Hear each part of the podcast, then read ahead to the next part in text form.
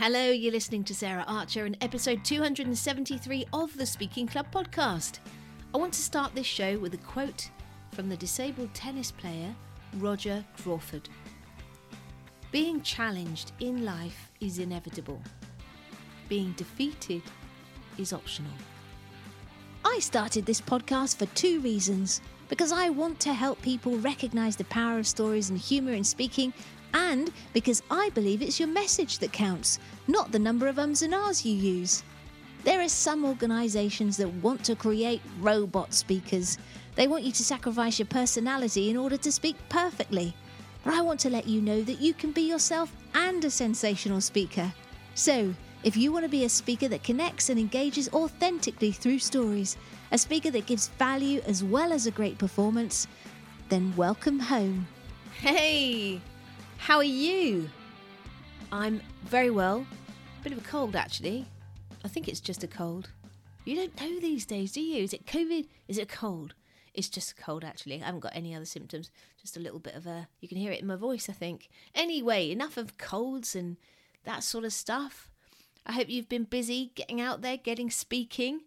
I have been spending a bit of time putting a brand new workshop together. And the stuff that I'm going to be teaching and coaching on, I learnt that stuff originally from when I did stand up comedy. I mean, I still do the odd gig these days, but most of the time I put the comedy in the plays I write. But if you don't know, you probably do have an inkling. Stand up comedy can be absolutely brutal for those that don't engage the audience. Now, don't get me wrong, like, it's absolutely true that any time you're performing in front of an audience, either as a speaker, an actor, or comedian, the crowd really wants you to do well. I say crowd. Uh, when you're performing at Edinburgh Fringe, the average audience size is just six people. Anyway, my point is that the audience are with you. At least they are for a few minutes. This never hit home harder to me than when I was booked to do gong shows. Now, gong show in comedy is where the audience can vote you off at any time if they don't like your act. And when that happens, when they vote you off, the audience bangs the uh, sorry, the MC bangs the gong and you're booted off. So if you don't get the audience on side, and in comedy they're actually a little bit less patient, probably within a minute, then there's every chance that you'll get gonged off. And uh, I think maybe it happened once to me, um, and it was an awful feeling. But you know what? It made sure that I went up there next time I did one of those shows with stronger opening gags. And for comedy, a strong opening gag means a joke that bonds you with the audience and makes them laugh. That's why comedians put their strongest material at the start and end of their set. Now, when it comes to speaking, audiences are a little bit more patient. Maybe you'll get three minutes to make an impression. Obviously, if you don't manage it, then you won't get gonged off, but you will lose their attention, the opportunity to bring them into your world, and you'll likely miss out on bookings for future gigs.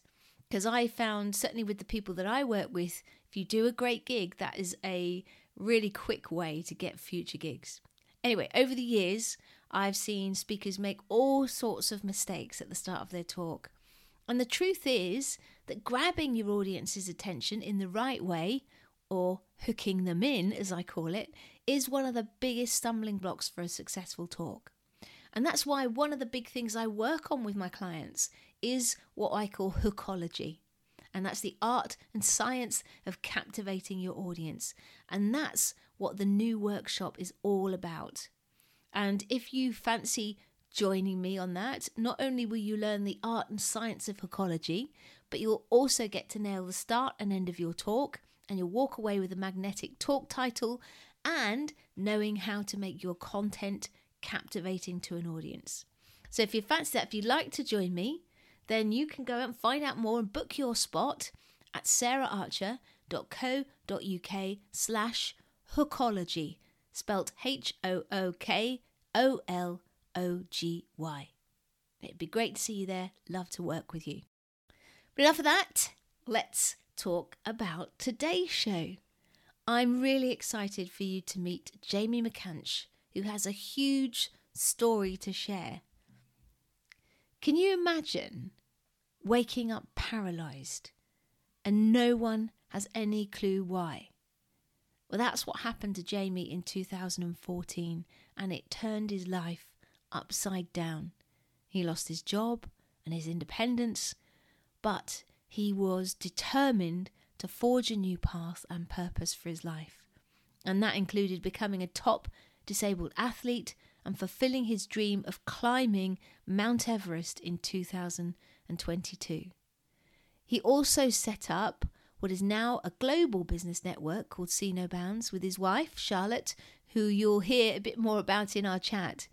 And today, he divides his time between speaking all over the world on various topics and building the See No Bounds global business community. I'm really looking forward to this show. You're going to get some brilliant insights in what it takes to keep going even when your life and world collapses around you, not just once, but again and again. And you're also going to get some fantastic tips from Jamie around how he prepares for his speaking, how he does his speaking, and how he built his speaking career. Now, I need to let you know before we switch over to the interview that there is mention of suicidal thoughts. So if this is a trigger to you, please think carefully before you carry on. Okay, let's start the interview. Welcome to the Speaking Club, Jamie McAnsh. Hello, good morning, good afternoon, good day. It's depends where you are, I guess. On the cusp, isn't it, for us here? Just cro- creeped into the afternoon, but uh, on a Monday. So there we go. And things we were just saying how things have changed in the UK. It's got colder. We're into autumn fully now, unfortunately. Yeah, the leaves are beginning to drop. Uh, the temperature's beginning to drop. Yeah, we've got lots of different different colours though. It, is a different time of the year as well, right? So you've got different colours. You've got that kind of warm. You don't. I don't mind it being cold as long as I can get warm when yeah. I, you know, I can get warm somewhere. I don't mind it being cold outside so much. Exactly, but we'll let, we're typically British thing of talking about the weather. But enough about the weather. Let's shift into the to the good stuff here. So, um, I'm going to go straight at it. You woke up paralyzed in 2014. Yeah. How would you describe your life before that point, in terms of what you were doing and all sorts of stuff? Yeah, so it's interesting, really. So I was I was working um, as everybody else does. You know, there was no real change around that. I was selling motorcycles, uh, which obviously waking up paralyzed then had its own challenges. Um, no one wants to buy a motorbike from the guy who's just woke up paralyzed. You know, no one wants to buy a motorbike from the guy in a wheelchair. It's as fairly as simple as that. It's you know, it's bad for publicity. So you know, but my life in general was okay. I was very sporty. I loved running. Um, so marathon running was a big part of my life. Um, hill walking and, and outdoor um, adventure was a big part of my life. So those things were were, were always there. Um, I was married at the time. Uh, had you know had we had our own home. I had you know motorbikes was a massive hobby of mine. Literally, whenever the weather was dry, I was out on a bike. Um, whenever the weather was not so dry, I was pretty much out on a bike. You know, so life was very much around that, and it was very much around you know just getting out there and just doing stuff rather than being confined to a life that then happened sort of after the paralysis. So um, yeah, it was a strange it was a strange transition, uh, not to say the least. But yeah, be- before all of that, I was a fairly active guy um, and and living a fairly active life. So you did wake up in 2014. Yeah. Paralyzed. Can you? I mean, you've probably done this loads, I know, but literally, what what did you think when you woke up? I mean, so I had shingles in 2013, in November 2013, and that was the the reason for everything. Uh, although it took time to find that out, but um, and I do I think it's a really good point to sort of bring out that what happened to me, even though it happens, it is quite rare. Okay, so anyone listening in who's ever had shingles, not you know, you're not necessarily going to wake up paralyzed tomorrow. Okay, um, so I think it's really important to say that. But I so I had shingles in the 2013, and I, I took all the tablets and the lotions and the potions and powders, and I had all of this stuff that was kind of supporting that. Uh, and effectively, I got over it. And then I went to bed on the 6th of January. Uh, something happened in my sleep. Uh, and when I woke up on the 7th, I ruptured my spine and I was incompletely paralyzed from the waist down. Now, that at first I thought I just trapped a nerve. I didn't, it wasn't a stage of panic because you only panic when you know what's going on, right? Like you only panic when you kind of go and you look down and your legs aren't there. That would have triggered panic. But because I woke up and I was just in pain and my legs were numb and I felt like a, you know, I felt like they were like pins and needles. So it wasn't really a stage of panic at the time. It was just like, oh, something's not right. Um, and and and so, the, but the, the the transition moved from that to something's not right, and it's not getting any better, to something's not right, it's not getting any better. No one knows what's going on. No one can explain to me why this has happened. Then it was, you know, something's not right. It's not getting any better. I don't really know what's happening. No one is supporting me hmm. um, as uh, in the in the whole medical world. You know, like everyone was trying to tell me that you know they'll they they're they're trying to find the problem, they're trying to resolve the problem, but no one's actually stopped for five minutes and said, right, Jamie, this is where we are now. Um, you know, we need to figure out a way of getting you living your life until we find the problem. Uh, none of that kind of happened. So there was there was zero support from that aspect. So I was literally just getting sucked into this darker, darker space where I didn't know what was going on. I didn't understand what was happening to me. No one was really explaining it to me, um, and no one really knew. So it went from being it went from something that was quite significant to something that gradually got worse and worse. And actually, there was never a panic moment in all of that. There was a lot of anger, a lot of frustration, um, a lot of worry, but never a panic moment. It, it, and that's really hard to kind of get across to people. But I genuinely thought I had a trapped nerve up until the point where they told me I did not have a trapped nerve. And yeah. like, well, let's try this. And then it was like, oh, okay, maybe I've got that then. And then it was like, no, that's come back negative. We're going to try this. Oh, okay, well, maybe that's it. And that is how it happened, stage by stage by stage, until eventually I got diagnosed with complex regional pain syndrome. And that's that's from the because I've never heard of it before. But as you said, it's is it a, it's a complication of shingles that's very rare yeah, so most people wouldn't have heard of. Yeah, so CRPS um, is it, there's two different types of CRPS. There's type one, type two. So the one type you get after an injury, and the other type you get after a virus. Um, it's it's a very misunderstood uh, condition within the neurological um, practice. Uh, I was actually doing a talk recently in front of 420 doctors, and only three of them had ever heard of CRPS. Wow. And yet it's really common. Uh, and it's also, it can be, um, it can actually be turned around if diagnosed and caught early enough. However, for me, it was nearly 13 months. So that, that time had lapsed. Uh, but unfortunately, with CRPS, it's very misunderstood. Uh, there's not a great deal of knowledge around it. Um, neurologists um, have been known to call it a fake illness. Um, and they they call it that because they don't know, they don't have the answers, so they just dismiss it, uh, which is a big problem with people who live with CRPS. It's it's a big problem that you know CRPS organisations have is is getting the medical um, sector to kind of go, okay, this is something that's happening, it's a problem. Um, what's causing the problem? Mm. It's nerve. It's it's majority of the time it's nerve damage of some description uh, or it's hypersensitivity to nerve. It, there's lots of different reasons. Uh, when it comes into the pain threshold, it sits higher than childbirth um, and amputation without anesthetic sits higher than both of those categories on the pain spectrum. So it's a very serious illness. Um, a lot of people that have CRPS will lose a limb within the uh, first four to five years, uh, which is just common. Uh, it's not it's not necessarily a science. It's just that is common. Mm. Um, and a lot of people will lose complete dexterity in that limb within a period of time as well.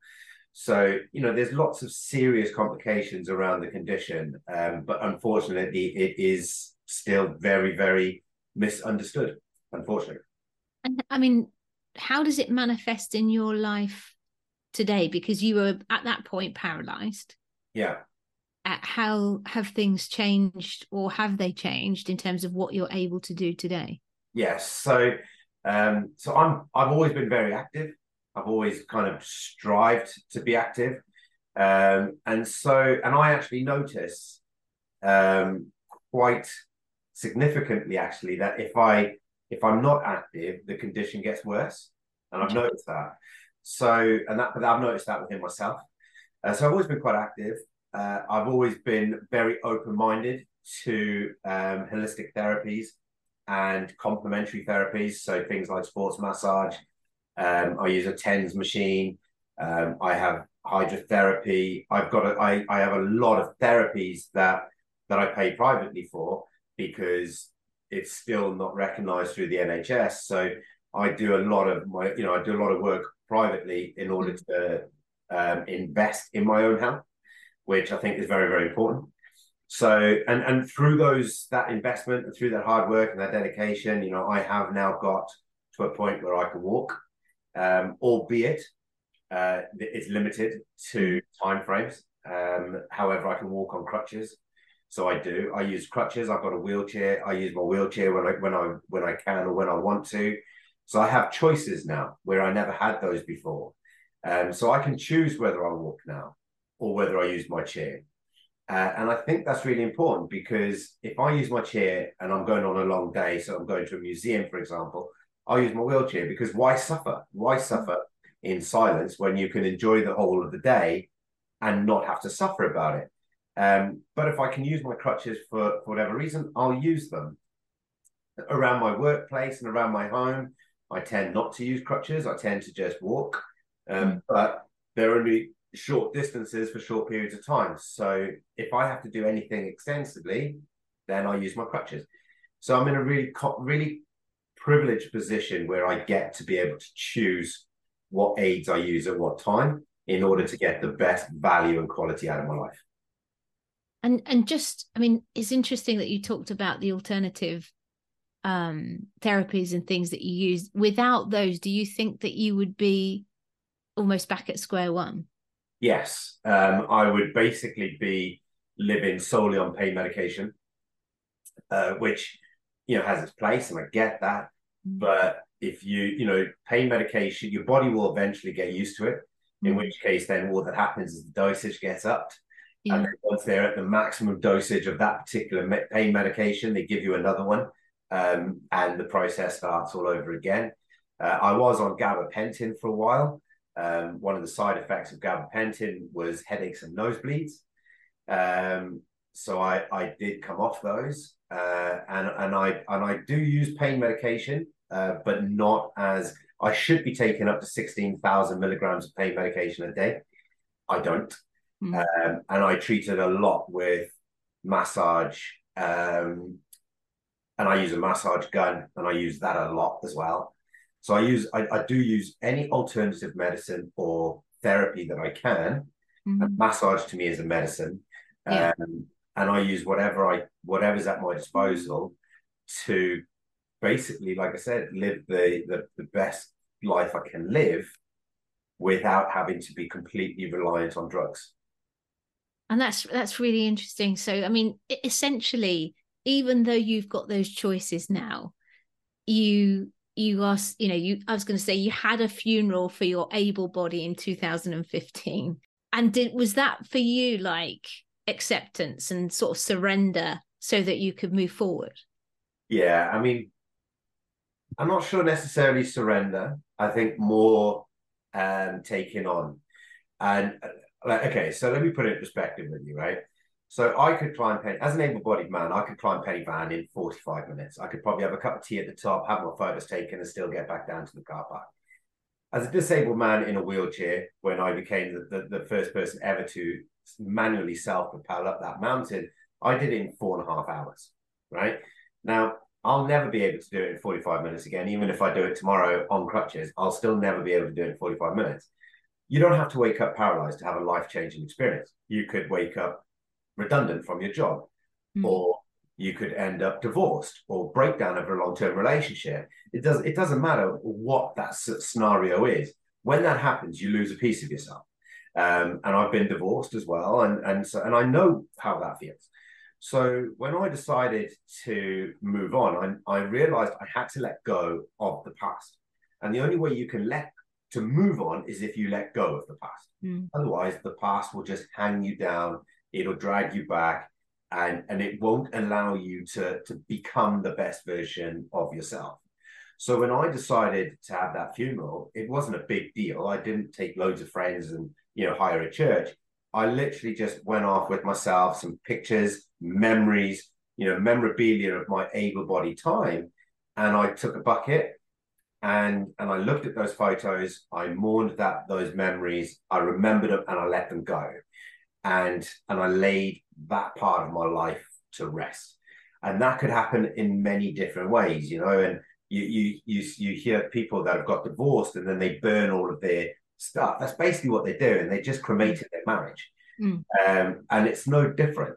What I was doing was obviously a lot more personal, but I wanted to embrace who I was, and by doing that, I had to accept who I was. Mm. By accepting who I was now, not who I used to be, meant that I could then fully embrace that life. Uh, and that's exactly what I did, and and it worked. And you know, it is. I often now, if people say to me like, oh, you know, how did you move on? I say, well, I let go. It's mm-hmm. simple that. Uh, and this is how I did it. yes, it sounds dramatic, but it's not really. It was just me taking a moment out to really think about where I was, where I was going, who I was, how I was doing it, and then doing it my way. And I think that's the difference. And I think that that is the pathway to to, to happiness, loving what is, accepting what is, so that you can then be empowered in control and and move forward. I think that that was a brilliant thing that you did. And you know, and I think this having read up about you, seen what you've done and achieved since this happened, I feel that this will resonate with you because it is often the way that when people have had a life changing illness or accident, they will consider it a blessing. And how does that resonate with you? Is there something there that you identify with? Um, yeah, I mean, I don't know. It, I I know where you're coming from on this, and and I I agree and disagree. Uh, I certainly don't find the pain level I'm in a blessing, and I'm I'm sure that many people out there wouldn't. But I tell you what, it did give me was a value of life, and I and that value of life has been a blessing um, because I took so much for granted beforehand, and and I think I think it's a it's it's a difficult subject to touch on, you know, because for some people they'll say to me, you know, uh, you know, people say to me when I when I talk about being disabled, they go, "Oh, I'm really really sorry to hear that." And I'm like, "Why? Why are you sorry to hear it?" And they and they don't know how to answer the question. And the truth of the matter is, they're saying they're sorry because that's what's meant to be said. The mm. truth is, though, since I've become disabled, I've probably lived more of a life than I ever did as an able-bodied person. So it is a it's a difficult one, and, and and for me, I wouldn't necessarily say it was a blessing, but I think what has changed in my life is my outlook on life, mm. um, and my you know let's go and do this kind of approach to things, and I think that has been a blessing. The things that I've achieved over that period is a lot down to determination. And, and I think what happens when someone becomes disabled on not all the time, but on certainly in some cases, is people become more determined. Mm. And and I think that's what happens when when you have a life-changing experience, you realize the value of immortality. And that's certainly what's happened with me. And and I know what's going to kill me. CRPS will eventually be my demise.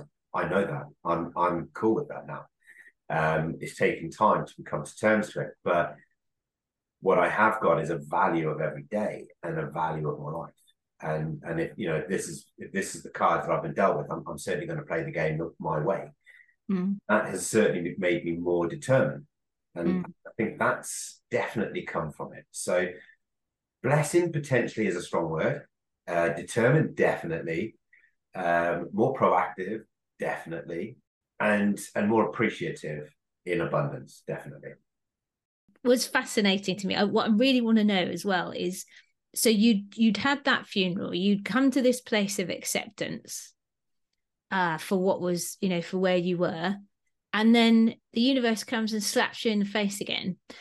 I don't where were you on that journey when you got diagnosed with cancer? Because and that's not the only thing. When i read up on this i was like blimey give the bloke a break. Because you had cancer. Then your mum got cancer while you were yeah. living with her for her to look after you. Yeah. And then your brother was also ill at the same time yeah i mean did yeah, you have any sort of backward steps at that point where you're like oh my goodness what you know what's going on? You don't have time. Um i was going through a divorce at the time. As well um, i was going through bankruptcy at the time. Then i was going through chemo then my mum and she was going through her treatment. Uh, then my brother had a couple of heart attacks.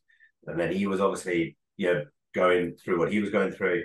Um, and we all kind of siloed. Like my brother and his wife were dealing with that. Uh, me and my mum was dealing with what was going on in our home. Um, you don't have time to think about it. You just generally don't. And you know, you you only really dwell on things if you give yourself time to think about it. And I didn't have that. So, you know, it was hectic time. It was a busy time. You can't write 2017. You know, it, it is what it was. Um, it made me and my mum very close. Uh, we've we've created a bond that you know I don't think any mother and son should have to have, but it is certainly one that will, that we will hold strong for the rest of our lives. Um, we were looking after each other. We were we were I was looking after my mum, which is exactly what I should be doing, and my mum was looking after me, which is exactly what she should be doing. So we didn't really have time to kind of think, oh my god, like I can't believe all this is happening to us. Don't get me wrong. When I was, you know, throwing up green, um, I often thought to myself, Jesus, what did I ever do to deserve this? Um, but then you you you get over that and then you go to bed and and you sleep it off and then you wake up the next day and you battle through that day and it's not until many many like months days years weeks whatever that you sit back and you kind of go wow wow i mean 2017 is a long time ago now you know and a lot of water's crossed under the bridge since then and that's not including a world pandemic and all that mm. time you know? so you kind of think a, a lot of it you just deal with at the time that you're dealing with it. Mm. And then you sit back and think about it, you know, a long time afterwards, when you kind of go, how the hell did we ever get through that? Mm. And the truth of the matter is you you got you get through it one day at a time. And you know, it's no different to someone who wakes up one day and has a child and all of a sudden, you know, they've got two children, then three children, and their house has been turned into, you know, chaos. And they may as well have the Avengers running through the house and then you kind of sit back at like when you know when you're 50 or 60 and you kind of go i don't know how the hell i cope through that time. It's no different. It is no different right? You do it because you do it day by day and you take the blessings when the blessings come and you deal with the traumas when the traumas come and that's life. That is just life. And if you allow it to soak you up you'll never ever move past day one. Excellent. Well you can definitely resilient must be tattooed throughout your core by now, but blimey. So, I mean, you you've talked about some of the the lessons that you've learned from the adversity. So, if you could sum those up, I mean, taking every day at a time is that feels like a big one. Yeah, I I do try to take it. I don't try to worry too. I mean, it's difficult when you're in a business because you've got to be thinking, you know, 30 days ahead, 60 days ahead, 90 days ahead, three years ahead, five years ahead you constantly got to have that kind of motion. But in life, in general, I generally don't plan what I'm doing next week um, because I just worry about what I got to do this week. And I look at my diary and go, okay, I've got to do that. And if, if I need to be in London because I do a lot of talks, you know, I I just plan that into my day, and and and that's just part of my daily life. And you know, I'm very, and I always look at myself and go, it's not a bad way to earn a living, you know, doing what I'm doing. And this is something else that the that disability and my self-preservation and determination has actually created for me. It's created a living. There's no way on earth I'd be paid what I get paid an hour doing, you know, doing what I do now. If I was working in a call center, I wouldn't I wouldn't get paid a fraction of that. Mm. So, you know, I'm very privileged to be able to have created a name for myself, to create a brand for myself, and to be able to do what I do. And and part of that is about living in the now um, and being present with what's happening right now. we all have our challenges. You know, Charlotte at the moment is going through menopause, and that's thrown another massive challenge into our lives. Um, and people don't talk about menopause, and and they they they just don't they dismiss it. Yet it's still it's right now it's happening. It's a major part of our life. It's a major part of our existence, and we're having to work together in order to achieve and to get through that and to work through that. The same way as CRPS, the same way as you know bills and the mortgage and everything else it all has to be happened so i am now i now have this ability to simplify things a little bit and try to decomplicate everything and just go do you know what worse things have happened right so you know you can you can cope with it sometimes but it does get too much at times you know and it's no secret i i wrote a blog recently where my mental health crashed in November last year, and I found myself up my attic with my shotgun. Um, I put two cartridges in the barrel, and I clicked the safety off, and I shut my eyes, and something sparked in my mind, and the first thing that came to mind was, if I pull this trigger, I'm going to be leaving a mess, and I didn't want to do that, and that was enough to trick me back into reality. And I rang a friend of mine, and I said, Nate, I, I need you, and he was straight around the house. So I'm very privileged to have that. So I'm not this walking, talking positive machine. I still suffer and live with my mental health and have to balance that as well. And that takes a lot as well to kind of go, Jay, you're just struggling. Um, and to respect it all comes down to respect. So I think if anything, I've learned anything about myself over the last nine years of my life, it's, it's about respect. I've learned how to respect myself a little bit more, um, even though sometimes I get that wrong. So, you know, I'm not mm. immortal, right? I mean, you mentioned Charlotte. Charlotte, uh, for those listening, is your wife, and I'm going to mention her in a little bit uh, yeah. when I ask a question that's coming up. but it, I think the other thing, I don't know, this is something that's just occurred to me, but having a support system is that important? Is that something you've learned? Because I'd imagine some of the things that you've achieved, and perhaps you can share some of those things, you haven't been able to do 100% on your own. No, I haven't been able to do any of it on my own. Um, and that's the truth of it. You know, I didn't learn how to walk on my own. Um, I didn't learn how to jump out of an aeroplane at 15,000 feet on my own. Um, I didn't climb Pen y Fan and break a record on my own. I didn't summit, you know, I didn't climb um, and, and reach the, uh, the, the base camp Everest on my own, nor did I summit Kala Patthar on my own. Uh, you know, none of anything I've done, I've always done as a team of people because you need a team around you. And one of the things, one of my um, probably one of my most negative traits is when I struggle, I go into, I really withdraw and I go really quiet and and I disengage myself from everything. Main reason is I only want to talk about my problems when I'm ready to talk about it. Mm-hmm. I don't want it forced upon me. Um, so I do tend to go a bit more recluse when when when I've got stuff going on in my mind that's always a struggle for me. Um, and and yeah, you need that support network, but you need people to know and understand you. So you need a network of people around you that goes, he's not just he's not disengaging himself from, he's taking time. Mm. And I've got some really good friends who are exactly the same. So when I don't speak to them for three months, they don't worry about it. When I do speak to them, it's like as if I was speaking to them yesterday. Mm. And that's that, that is great value because I know that at any time I can pick the phone up and I can go, mate, do you fancy a brew? And you'll go, yes, you know, and it's never any questions. Um, so, you know, from that perspective, I'm very lucky and I feel very, very blessed.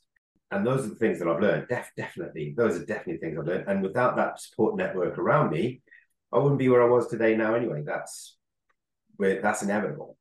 Um, I'm just very lucky that my support network that are around me understand me. And mm. I think that's the important bit to be there. And I guess some of those things that are coming through may have filtered into the creation of See No Bounds. Can you tell me a bit more about that? What it is, when you started it, why you started it, uh, and what it is doing today? Yeah, sure. There's a bit of a story to See No Bounds actually. So I set up See No Bounds. I woke up paralyzed, right?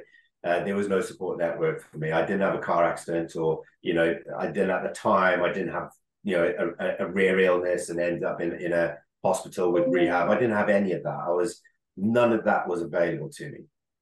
So when I after my suicide attempt, I realized, and I'd found sport, and I found a bit of a sporting network. I realized that actually, if I'd known about that earlier, I may have taken different life choices. So I created a community of people like me who had woken up paralyzed and didn't have a support network around them. And I created this community network.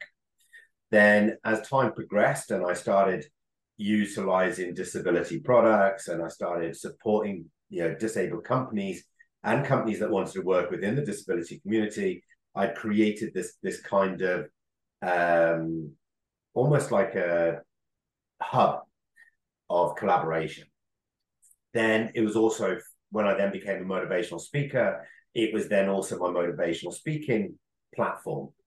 And it grew and progressed, and then it became a dropship company and a marketing company and, and everything. And it kind of grew into this little bit of a, you know, a community center, which is how we how we mapped it out. Then, of course, COVID happened. And when COVID happened, I had 153 emails of cancelled speaking work over a 24, uh, 24 month period, right? But it happened overnight, right? So, literally overnight, my business has now become paralyzed, right? Mm-hmm. Then we went into lockdown. So, we had stock that was stuck in China, the disability products. They couldn't get out of China. They couldn't land in the UK. So I had no stock and I had clients all over the UK. So now all of a sudden, my dropship company has woken up paralyzed. Then we went into full blown lockdown. And what actually happened at that time was the whole world became mm. paralyzed because they couldn't go out anymore. They couldn't, you know, they couldn't do the, the, their daily routines. Their car on the driveway became pointless. Their workplace became inaccessible. Everything that they had known had, had been taken away from them, which is exactly what I went through in 2014. So when when the business kind of collapsed, if you like, for the choice of a better word, me and Charlotte sat down and we said, right, what is it that the world needs? And the world needed a community. The world needed a place where they could be themselves away from social media because social media was just negative. I mean, the whole word positive became negative, right? So, like, if you were positive, you were that was a negative thing because you were positive. But if you were negative, that's okay. You haven't got COVID. That's a positive. Literally, the world got spun onto its axis. So when we set up, changed and pivoted See No Bounds and opened it up to the wider audience, we already had all the elements that was needed. We just created a platform where people could positively talk about their services, proactively sell their products, proactively sell their wares. This couldn't happen on social media because small businesses were made to feel guilty because of 69,000 people had COVID today, 650 people have died today, 2,000 people have died today. And then all of a sudden you're popping up going, hey, do you want me to have a look at your accounts? It's just not going to happen, right? So we created a space, a safe space, and that was the point. and we were we created safe groups, safe places. We started broadcasting. We ran the US Festival, and that was 390 um, online events over three days. Right? It was absolutely mental. Facebook, Facebook contact, contacted us and were going to shut us down because we were basically just bombarding the world with all of these people that are going, I'm still in business and I need help, right? So then See No Bounds, that's how See No Bounds progressed. We the memberships went up.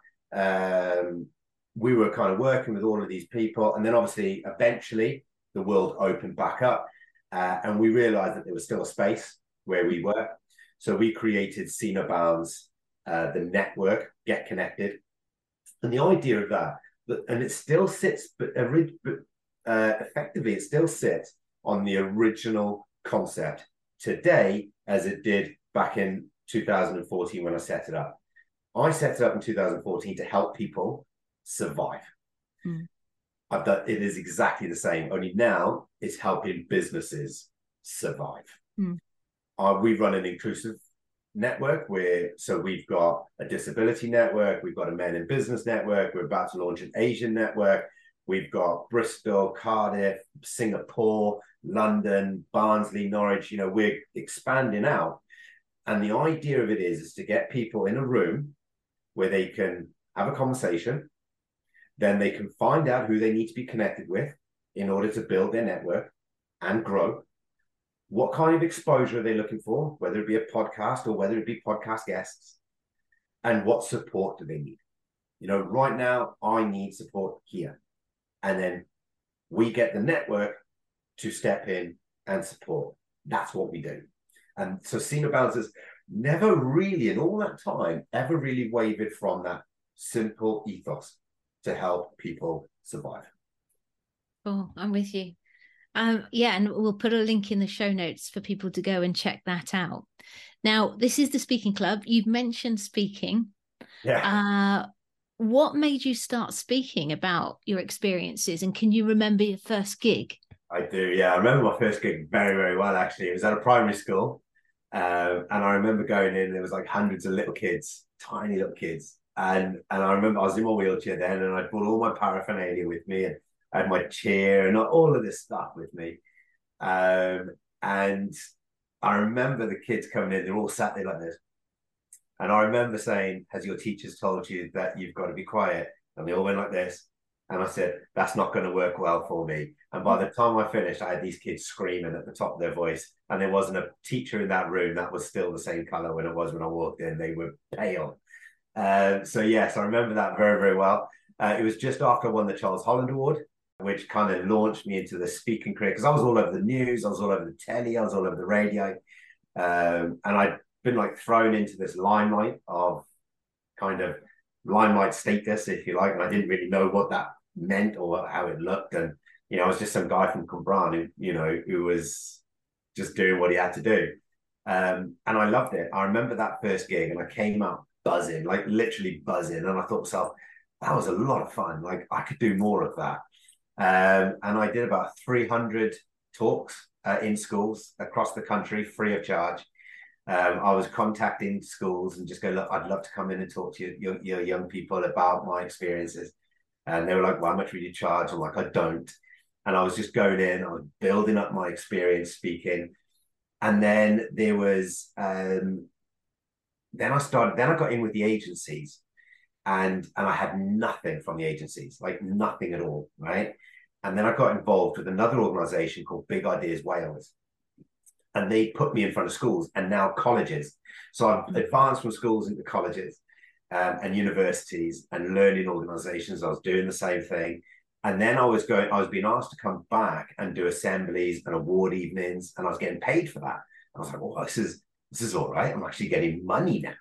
Um, and then I was asked to go back and do inset days with for the teaching staff and, and all of that. And again, I was getting paid for it.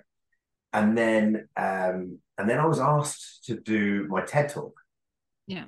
Um, and by which point I was like trying, I was, I was beginning to get a name out there now.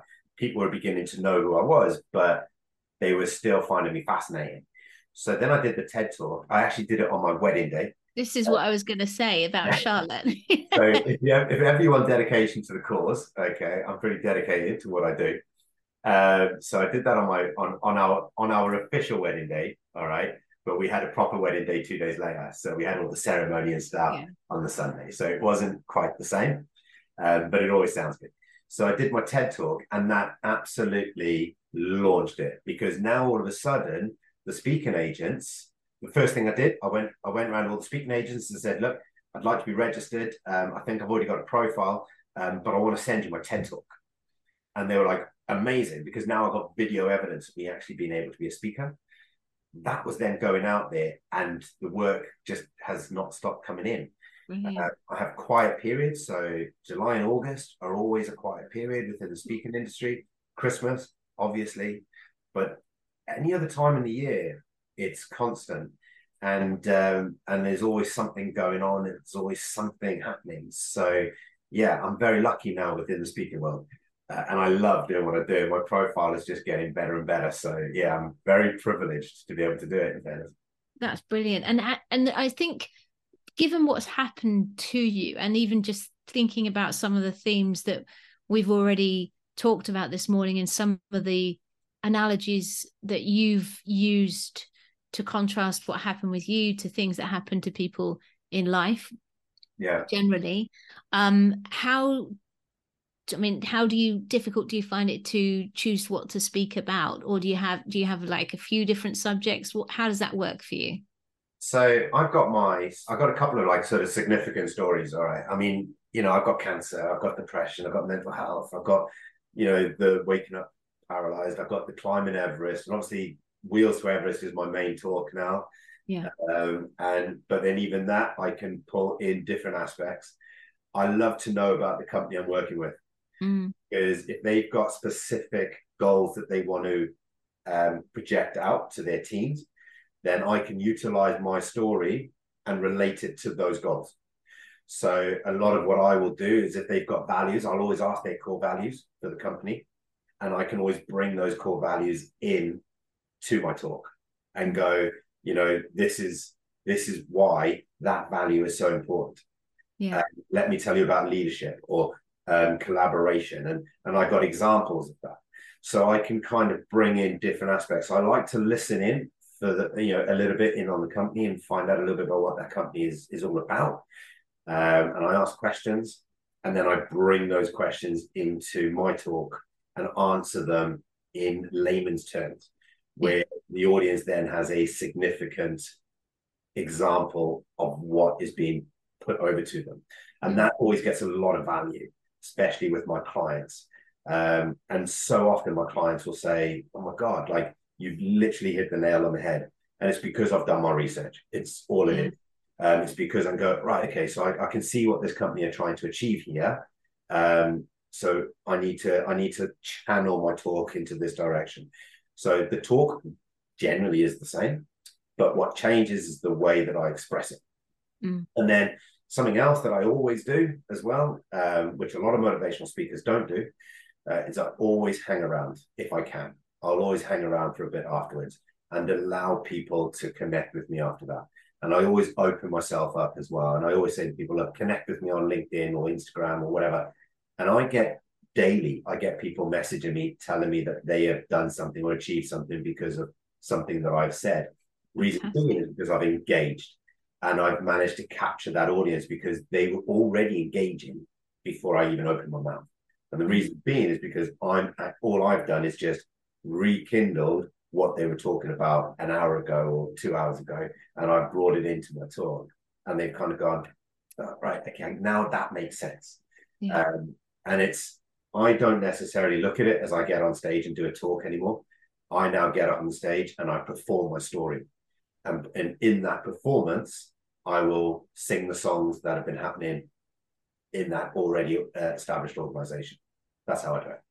Absolutely. And, and I I think this is really something that's important for people to know. The thing that people need to understand is that there isn't just, you know, your story has so many different angles to it. Yeah. So, you know, if you think about a film, your favorite film, your favorite book, one of my favorite films is Jaws.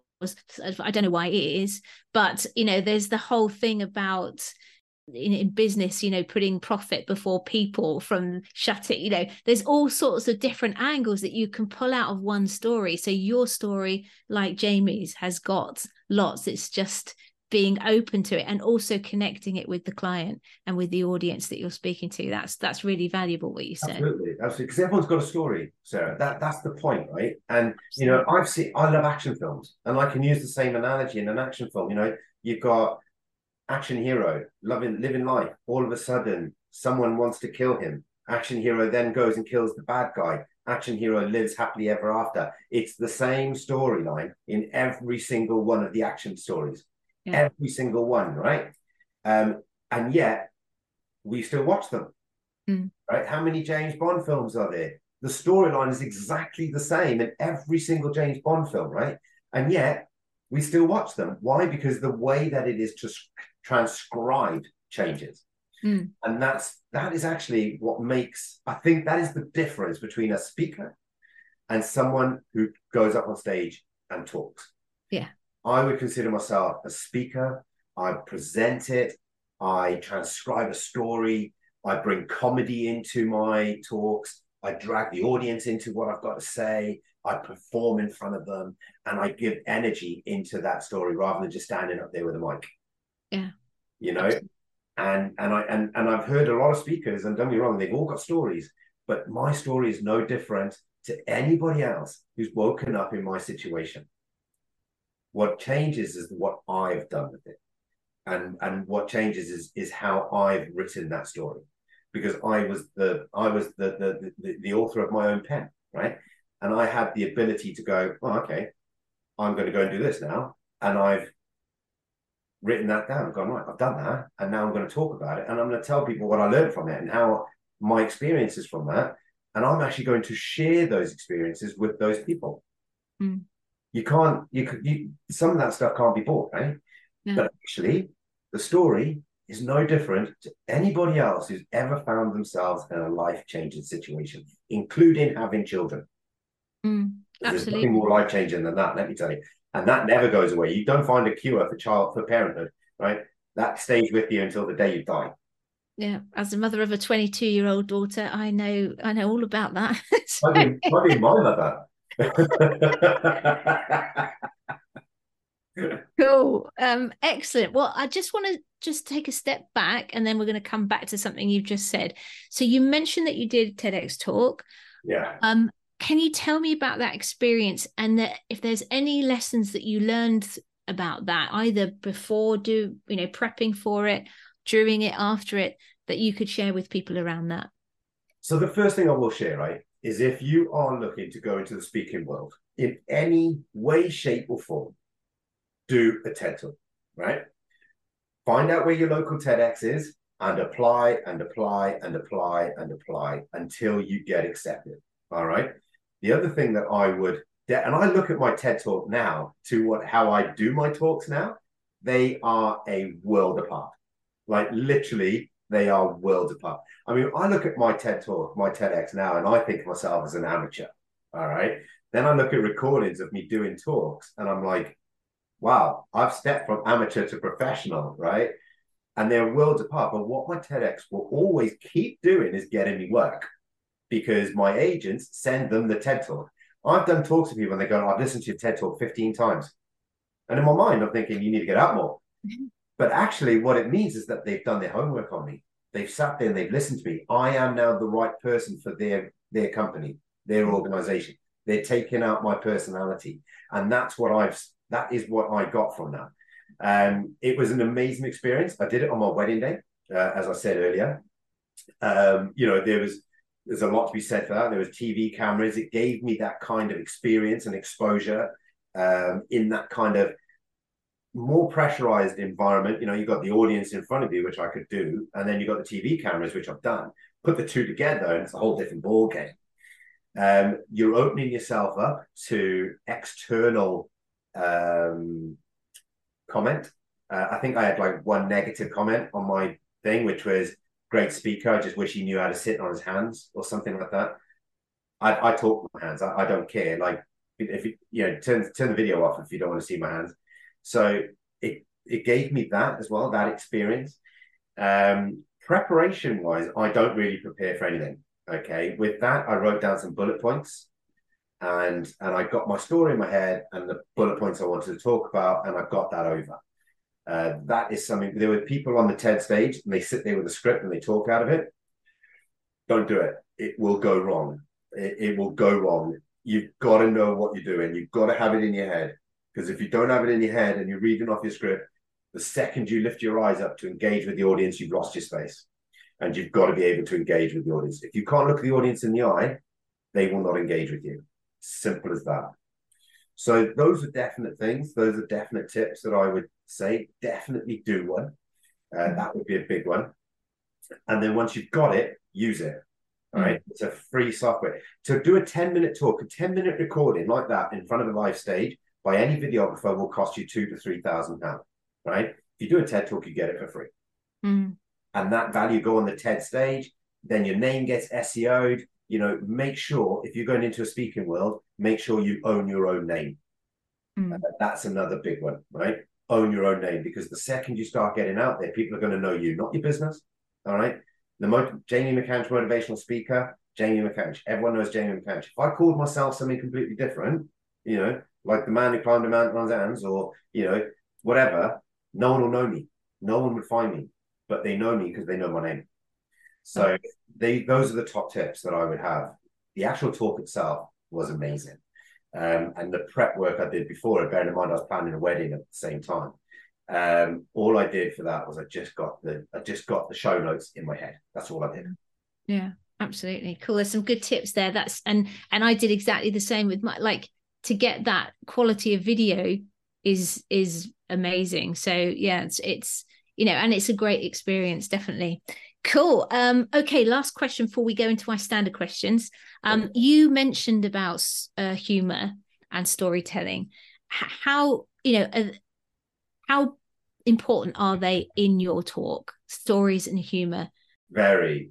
Look, I if I want to if I want to go in a room and make someone cry, I would just let off a couple of CS gas tablets, right? Or I'd go and punch someone in the face, or I'd sit there and insult someone, right? You, it's easy to make someone cry, okay? My story is an emotional story, you know. There's there's loss, there's depression, there's there's a lot of stuff going on in my story, right? You know, there's nothing worse than than you know trying to trying to keep your mother alive on the living room floor whilst the ambulance is, you know. But I can sit there and go, oh my god, like my life is so tragic, and everyone walks out going, yeah, life for him is tragic. Yeah, poor guy, right?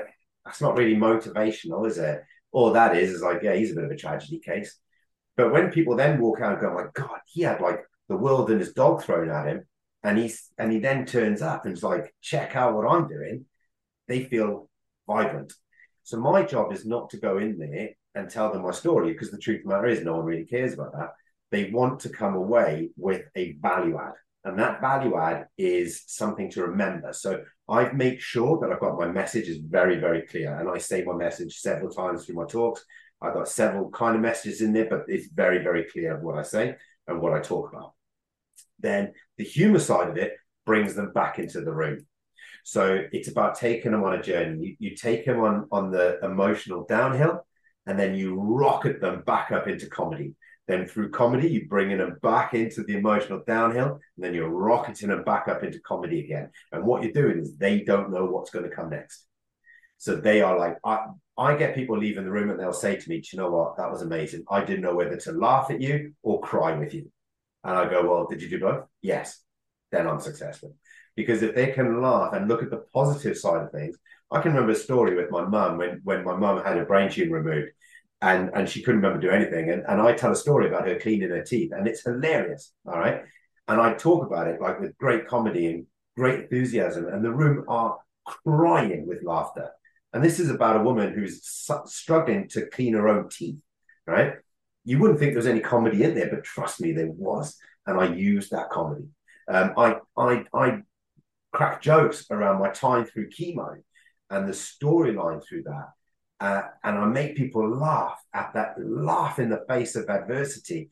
And that's the message. If, if I can stand up on stage in front of a thousand people and make them laugh in the face of adversity, then they'll be able to laugh in the face of their own adversity. And that's the point. So comedy is so important because otherwise you just get swallowed up in it. If you can't laugh at that moment, the only other option is to cry. And I refuse to do that. So that's why humor is so important because it brings home the reality, the the, the double edged side of it. Let me tell you, right? There is nothing funny about anything to do with chemo, with cancer. It isn't. But if you can stand there and go, I had a bit of a laugh around it, you know, it's it's okay to laugh. And this is the problem. People go, Am I allowed? Am I allowed to laugh? Yes. Yes, because humor was designed to make us happy. You know, tears were designed to relieve emotion. If you can hmm. release emotion and inject happiness all at the same time, like that's a winning. It's a, it's almost a winning combination that I thrive in order to achieve, and hopefully I do. Uh, I keep getting asked back, so I'm going to assume I do. yeah, that's definitely that's you're you're so right. It is about taking the audience on a journey, and and I think there's a couple of things just to say here, which is if you've been through a traumatic experience and you're too close to it it's going to be really difficult for you to find that emotion. So uh, there's i'll put an episode link in the show notes to you know when you sh- how to get that distance and when you should start using comedy because i think that's you know that's an important point. You've got to get past it in order to be able to talk about it in a way uh, that's humorous. Yeah. Yeah, absolutely. I mean, look, some people it is still raw, right? And and I, you know, I um I I I was at a talk recently and I was talking about my my mum, and I talk a lot about my mum. My mum's an amazing human being. And and I say this about my mum, and she she came up to me afterwards and she burst into tears. She said, My father is currently very, very ill. And I was listening to you and the way that you're dealing with and the way that you dealt with your mum's illness. And I just hope that I can get to that place.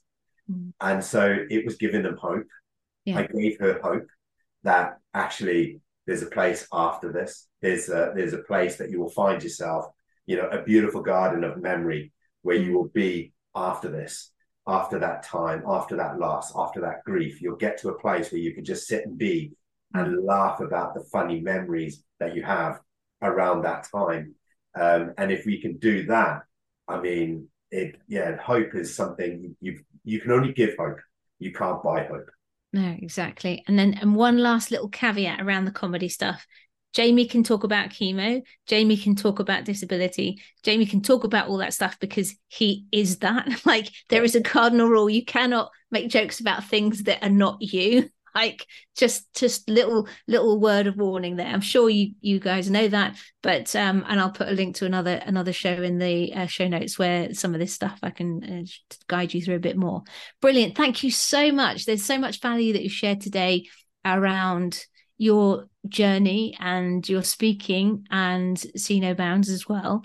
Um before we wrap up and we can share where people can get hold of you, find out more. I have a few standard questions. Awesome. Um, the first one is what is the best thing that speaking has done for you? Um, connections. Uh, I've got a lot more connections uh, through speaking, and I absolutely love it. So, and and travel. I get to travel now, uh, which is awesome. I, you know, I, I go to Portugal in a couple of days' time. So, travel, travel, connections. Yes, those. Brilliant. Okay, cool, excellent. And is there been a gig that you that didn't go to plan that you're like, oh my god, I just want to forget about that one? Have you had one of those? yeah, yeah, I have. Um, I, I did have a gig like that once, uh, and it didn't go to plan. Uh, it actually, yeah, it was a very it was a very tough gig, um, and I walked away and just went, yeah, that wasn't it. And actually, it wasn't my fault that it didn't go to plan either. They had an MC on before me, and he was horrific. Um, and literally, uh, the MC just killed the audience. So by the time I then got up on stage, like it was like talking to a bunch of dead guinea pigs. Um, and and I came off stage and sat next to the the organizer, and I was like, "Oh my god, like, that was hard." And she was like, "I thought, considering, I thought you done amazing." Um, so that didn't go to plan. Um, but I still gave it my all, and I put everything I had into it. And I had people like talking over the top of me and you know, there was a there was a table on the one corner and they didn't stop talking all the way through the gig. And I was just like, it's gone down like a lead balloon at the size of swimming pool. Um, but I still gave I still held my own and I stayed professional and I gave everything I did and I didn't waver from what I do and what I do well. Um, and literally people were coming up to me going, Your part of the talk was amazing. so otherwise if I'd got swallowed up into that negative karma that was in the room, I'd have just fallen flat on my face. But I didn't. I, I stayed true to myself um, and and just kind of made my way through it. But yeah, that one didn't go to plan. Uh, you won't shape or form. Fantastic. I think um was it it wasn't a Christmas uh do, was it? No, no, it wasn't. It was it wasn't I can't say too much about it. It wasn't that long ago. Um and it, it was it was carnage. Um but it was a great organization and a great event that they held on. Just their MC um, wasn't so clever. So uh, yeah, unfortunately, it's uh, it, it it was difficult. It was difficult, and shows what an important job the MC does as well in terms Absolutely. of keeping the audience. Uh, right, brilliant. Okay, um, what's the book that's had the most impact on your life and why? Oh, you know, this is this is probably one of the hardest questions you'll ever give me, right? Because I don't read. Um, I'm very severely neurodiverse, so I don't read or write very well, um, and as a result, I tend I tend not to read that mm-hmm. much. Um, but I have read um, Bear Grylls' books. Uh, I've read them all, um, and and I love those books because they they're so much more real. And one of the things I like about Bear is is he has this facade of being this hard man, kind of doing stuff, crazy stuff. And actually, deep down, he's a big believer in faith. Um, I'm not religious, but I believe in faith. And I really, I love the fact that it doesn't matter what he's doing, he keeps that with him. And one of my big things is always keep your faith, whatever that faith is. You know, if it's if coffee is what gives you faith in the morning to get you out of bed, then drink coffee. If if the good Lord Jesus Christ is what gives you faith to get you going in life, then then I'll, I'll believe in that. You know, I, I, know people who have lost children and family members, and they've turned to, to, to, the church, and that's gone through it, and I'm completely with that. Um, I believe in, you know, if, if I believe in the prayer of the Muslim prayer because that gives them that mind space. I get that. I believe in faith. So Bear Grylls really touches that kind of pinnacle. You've got to keep the faith, whatever that faith looks like and I love that. So his books have always had an impact on me. Um, but one of the main ones was a, a, book by a lady called Beverly Jones called "Made It Through the Rain," which talks about burnout. And um, and I I Beverly's a friend of mine, uh, and it took me six years uh, to pluck up the courage to read this book um, because I didn't want to think of her in pain. And I read it, and actually, I, it made me really think about my own journey in life as well. So, yeah, that was those those hopefully that answers the question a little bit. Absolutely. Long drawn answer. that's all right. That's fine. We'll put a link to that book in the show notes as well. Okay, penultimate question. What's the best bit of business advice you've had and why? Best bit of business advice, I would say, would be to listen to your gut. Um, listen to everybody else, what they've got to say, but fundamentally, it's your business. We spend so much time doing what everyone else tells us we should do that we don't stop and do what we want to do. Mm. Um, and this is something that we're trying to implement a bit more into our own business, right? Um, but one of the things we do very, very well is celebrate the little wins. We worry so much about the end goal, where we need to be, where we need to be, where we need to be. We don't stop sometimes and look at where we've come from. Mm. Um, and one of the things that we try and do in our own business is to celebrate the small wins because it's the little wins that make up the big wins. And it's that old saying that your nan used to say, look after the pennies and the pounds will look after themselves. Look after the little wins and the big wins will happen. Like that, like that. Well, it's new, just created a new bit of advice there. Look at that. They better. Like that, that one. That comes with a price, that does. Yeah. Excellent. Right. Last question then, Jamie, and then I will set you free. Um, if you could have one mentor and they can be alive or dead, fictional or non-fictional, who would you choose and why? Okay, well, this is this is a strange one actually because I've got an amazing mentor, and his name's Mark Wright. Um, he was the winner of 2014 Apprentice winner. Uh, he's an amazing guy. He's younger than me, um, but I always look up to him. Um, he's he's the guy I look up to in business. I don't always take his advice and what he says, but I've always invested into into him, and he will. And as a return, he invests back into me, which is which is always a lovely mutual relationship. So for me, um, my mentor is Mark Wright, uh, and he was, and I think he'll be my mentor for a long time to come because I love his value on how he deals with stuff, and he's he's very black and white with things. He's severely dyslexic, like myself, um, and he's made it. He's worth millions, um, and he's successful in many aspects of his life of his goals, of his achievements, and I've got a lot of time for that. So yeah, my my mentor is very much alive. Uh, he's just sold um, his business, uh, Climb Online. Uh, he was the most successful apprentice winner of all times, uh, and I'm very fortunate to be, to be able to call him a friend. So yes, Mark Wright. Excellent. Okay, we'll we'll I'll put a link so people can have a nose at him in the show notes as well. Um, Jamie, thank you so much for coming on the show for sharing everything that you've shared today. I'm sure that a lot of people are going to get value out of it in different ways. I think it's going to be um, it's going to be interesting to see what the reaction will be. I think so. Thank you for that. I get that um, a lot actually. now, if people want to find out about you to speak or see no bounds or just connect with you, where's the best places for them to go to do that? So I'm on everywhere LinkedIn, Instagram, Twitter, or X, whatever it's called now. Um, email, I'm everywhere. If you want to find me, uh, just literally type my name into Google. All right. Uh, and you will track me down. Uh, I'm like the first 50 pages of Google. You can't really get get away from me. I've got several speaking agents. And again, if you type my name in, you'll find me. If you want to contact me directly, my email is jamie at seenobounds.co.uk. Um, and the business is seenobounds.co.uk. And my own brand is jamiemcansh.com. So you can find me in any of those forums. Uh, feel free to reach out. Always happy to connect. Always happy to chat. Smashing. Thank you again. Um, is there anything else that you feel you need to say in order to call this interview complete? Thank you for having me. Perfect. Like that. Take it easy, Jamie. Look after yourself. You too. Thank Thanks you. so much. Take care. Goodbye. Wow. I couldn't believe it when I discovered all those things had happened to Jamie. It certainly brings everything into perspective. You know, some of the things that I worry about, you know, in the context of everything that happened to him, you know, not to diminish the things that challenge us on a daily basis and, eh, you know, in our lives, but, you know, it, it could be worse. Well, I hope you got value, insight, and inspiration from this interview. And if you did, it would be amazing if you could let Jamie know. He's on LinkedIn, as you heard, everywhere, all over the place.